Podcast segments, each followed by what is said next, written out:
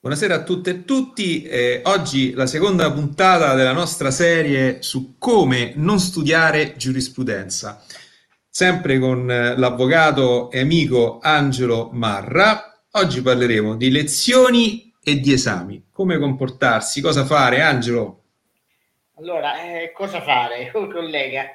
Io direi, prima grossa domanda, io non lo so se ora i ragazzi hanno questo problema ma quando noi andavamo all'università la domanda amletica era ci vado alle lezioni oppure no?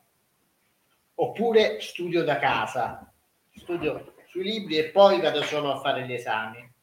Beh, adesso, ripeto, non so quali siano le regole, ma in ogni caso io sconsiglio pesantemente di andare a fare gli esami in giurisprudenza senza aver seguito le lezioni dell'università perché secondo me io quando, quando ho studiato io ho seguito 26 materie su 26 ma secondo me anche, anche chi dovesse cercare di fare una scelta diversa eh, rischia di trovarsi molto male semplicemente perché come dire i professori dell'università non sono un optional se ci sono un motivo ci sarà. E il motivo principale è che ti spiegano delle cose che tu non sai o che se leggi dal manuale tu potresti anche non capire. Perché appunto il manuale non è pensato per essere utilizzato in solitudine in realtà. Non so se tu hai qualche risonanza sul punto ma io assolutamente Angelo. Guarda io allora però io ti volevo fare una domanda perché sicuramente eh, io sono un po' più, ve- un po' più anziano di te Ehm, e il mio ricordo dell'università è di aule immense, soprattutto i primi anni, piene di, di studenti, con il professore che lo vedevi piccolo piccolo su quella cattedra da lontano perché nell'aula magna, no? E quindi era proprio possib- impossibile, quasi impossibile interloquire con il professore. Questo, questo, è, questo è un, io sono rimasto, no, io sono rimasto impressionato perché poi ci sono tornato recentemente all'università. Ai miei tempi c'era sostanzialmente una sola università pubblica, l'università a Roma era la Sapienza. Adesso di università pubbliche ce ne sono molte di più. C'è Roma 3, c'è Tor Vergata, oltre alla Sapienza, e, e poi ci sono le università private e quindi l'offerta formativa eh, si è molto ampliata, quindi chiaramente anche la platea degli studenti si è diluita.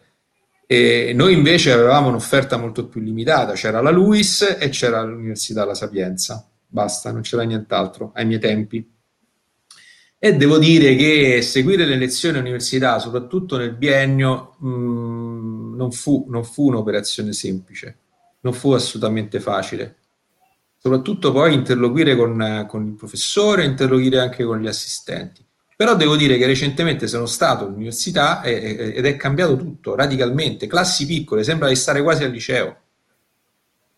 Ragione di più adesso, visto che noi parliamo degli studenti di ora, per immaginare immediatamente un, secondo me, un obiettivo sensato di chi va all'università potrebbe essere costruire un buon rapporto con docenti.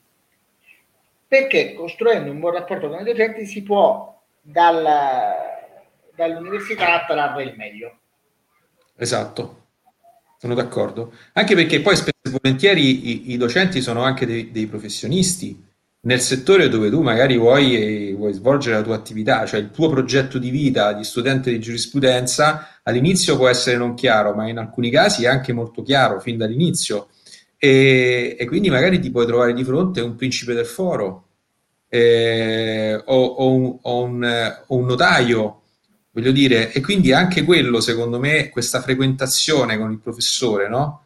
che oltre ad essere un teorico è anche un pratico molto spesso, è di grandissima utilità. Aggiungo un'altra cosa che mi viene dai miei, dai miei, dai miei anni di ricerca, dottorato, eccetera. In realtà, anche, anche a chi non è un principe del foro, ma semplicemente dà una mano così alla ricerca e alle lezioni all'università. Fa estremamente piacere avere a che fare con degli individui coinvolti dalla lezione. Non è assolutamente vero che il professore è quell'individuo che spesso ci è raccontato da, da film o fiction che va in aula, non vuole essere interrotto, non vuole fare le domande e poi col naso all'insù prende e se ne esce. Oggi, cosiddetto barone. Mh, mm, oggi l'università non è più quella, anche, anche, anche appunto quello che poi ha, ha, può avere quegli atteggiamenti che tu hai descritto prima, in ogni caso l'interazione con gli studenti la vuole. Poi bisogna, diciamo, sa- saperla portare l'interazione, cioè non è che puoi star lì a interrompere un docente come quando stavi al liceo, ma questo è ovvio. Certo. Bene. Sì, bene Angelo, poi ecco un'altra cosa che ti volevo chiedere. Allora, come utilizzare al meglio quelli che secondo me, almeno ai miei tempi, era, erano l'anello di congiunzione tra lo studente e il professore, cioè gli assistenti universitari, i ricercatori, cioè quelli che comunque non hanno, ecco, vivono all'interno dell'università, fanno delle lezioni quando sono delegati dal, dal professore e che quindi hanno da poco no? hanno fatto questo, il passaggio dal, dallo status di studente, quindi sanno ben, si ricordano ancora cosa significa no? essere studente magari rispetto a un professore che insegna da 20-25 anni, poi dipende da, dall'anzianità. Dall'anzianità di servizio. Eh, tu, tu, che idee hai sul punto?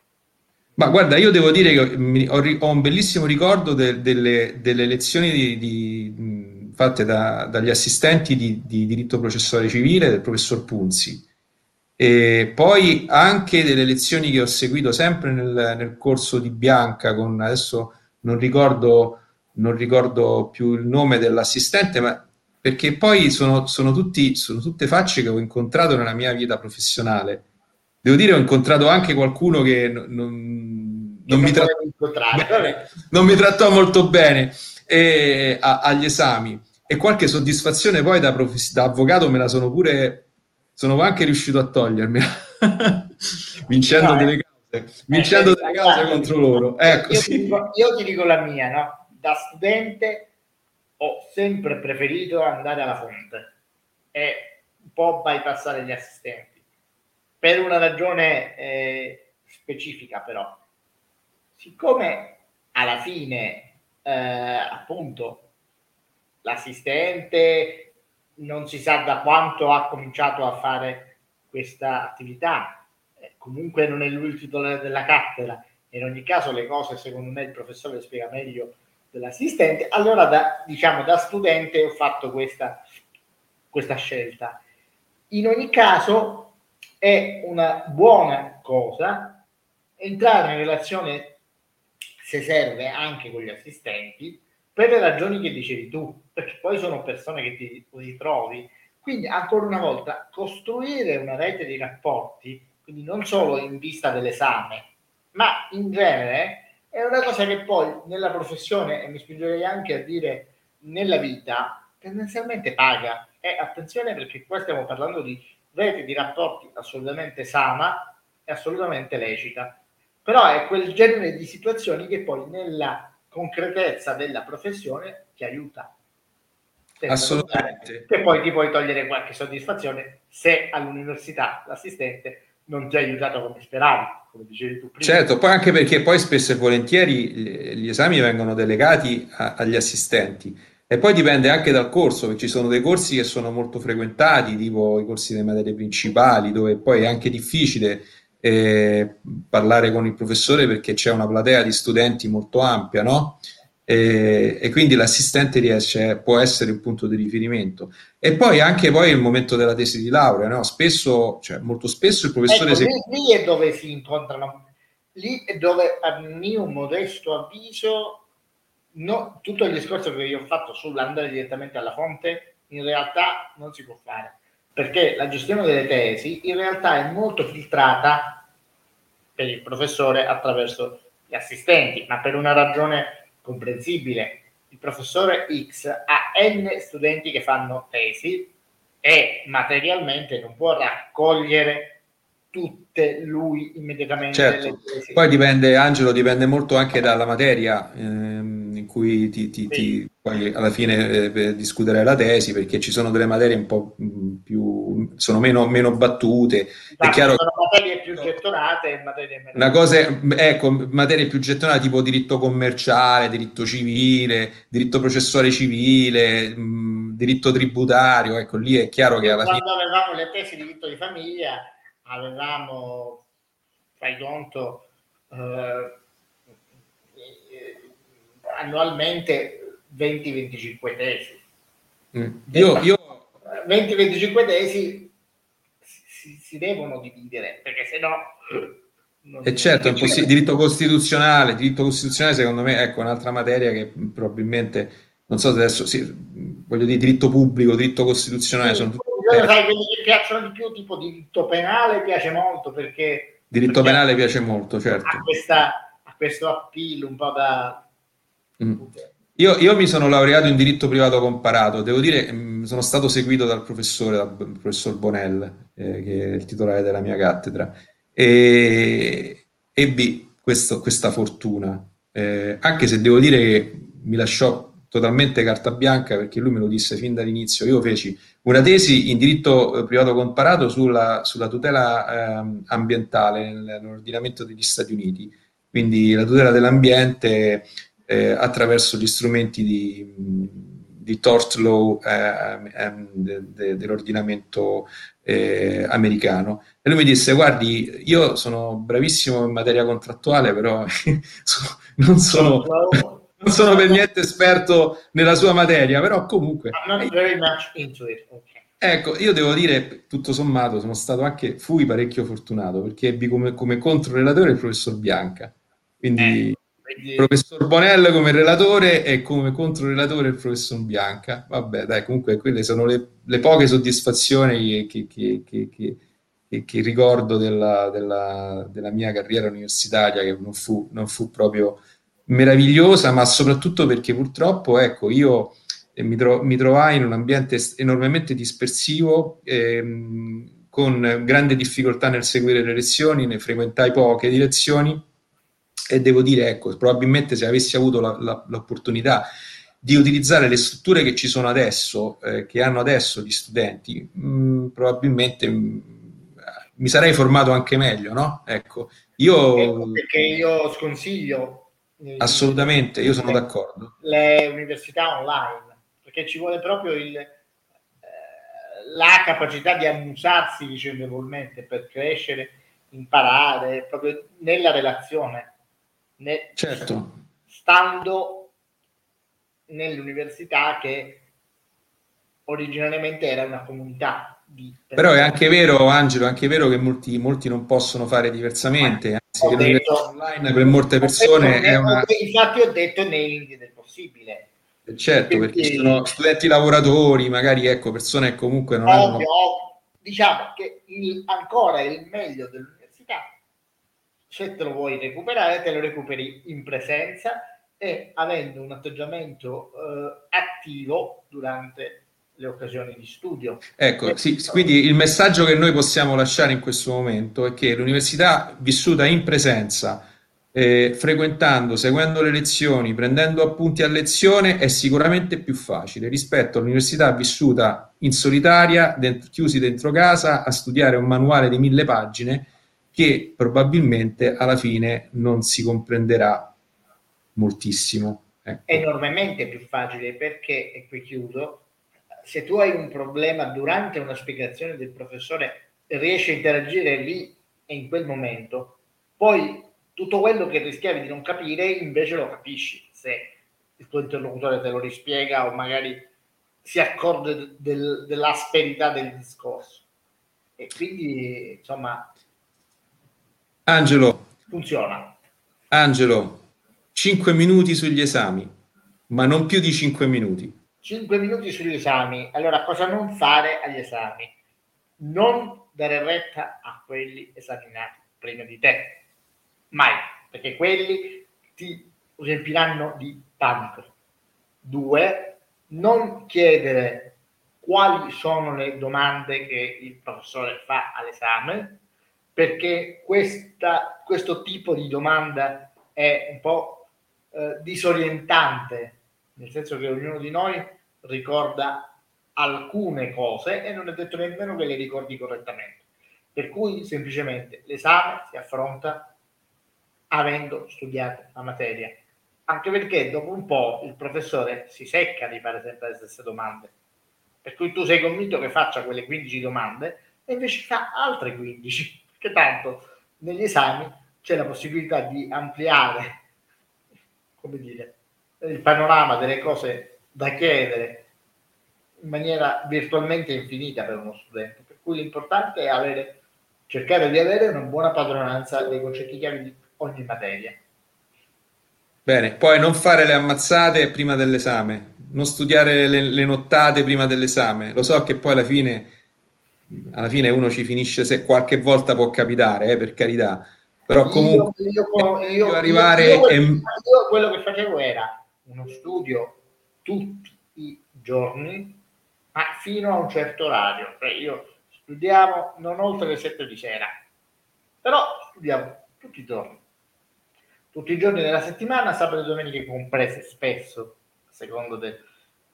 Così facendo, il tipo di, il tipo di il lavoro all'università si parcellizza. Se invece arrivi a una settimana dall'esame e devi fare tre libri, eh, allora eh, lì eh, SC che non vuol dire Suprema Corte. Diventa, diventa, diventa un'operazione mission diciamo che un esame, un, un esame, universitario, soprattutto gli esami più, più, corposi, quelli più importanti, le materie quelle fondamentali, richiedono eh, tempo e sono un po' come fare una, correre una maratona, ecco, fare uno sport che richiede, che richiede resistenza, che, che richiede molta, molta, costanza, molta eh, disciplina. Eh, e poi, e, poi, e poi, ragazzi, vivere la vita, cioè non c'è solo lo studio, bisogna vivere, anche perché poi usciti dall'università cambia molto, perché si entra nel mondo del lavoro e lì eh, ci sono altri, altri, altri parametri. Io che studiavo, quindi prima, godersi questi... Gode, dopo le sette di sera ero spessissimo in giro e eh, il mio enorme disappunto fu che finito di studiare eh, cominciai a uscire molto meno. Cioè, come? Io ero convinto di essere più libero, in realtà no. Se ti sai gestire bene il tempo all'università è un momento, secondo me, di enorme anche libertà, perché tu devi fare quello, ma quando non fai quello puoi fare tante altre cose. Ovviamente, salvo, vabbè, studenti lavoratori, Vabbè, è chiaro, sì, noi parliamo di studenti che, no, diciamo che possano, a, che abbiano la fortuna di, di, di, studiare e basta, o comunque di studiare e fare qualcos'altro, però la loro prima, diciamo, primo impegno è, sia quello dello studio. E, bene, io riguardo, riguardo alle domande, um, non lo so se adesso è ancora così, comunque mi ricordo che c'erano dei, dei professori che mh, facevano la domanda un po' cattivella, ma quindi la nota, eh, che poi più o meno erano sempre le stesse note, eh, quando lo studente era traballante o quando lo studente era molto bravo. Quindi con la domanda cattivella ci si giocava la lode o il 30 o il voto comunque alto oppure la bocciatura. Oppure... Ma sono quelle cose che uno acquisisce a lezione le capisci. Ti accorgi? Esatto. Cioè, io, la lezione serve A, A per imparare, B per studiare il tuo avversario.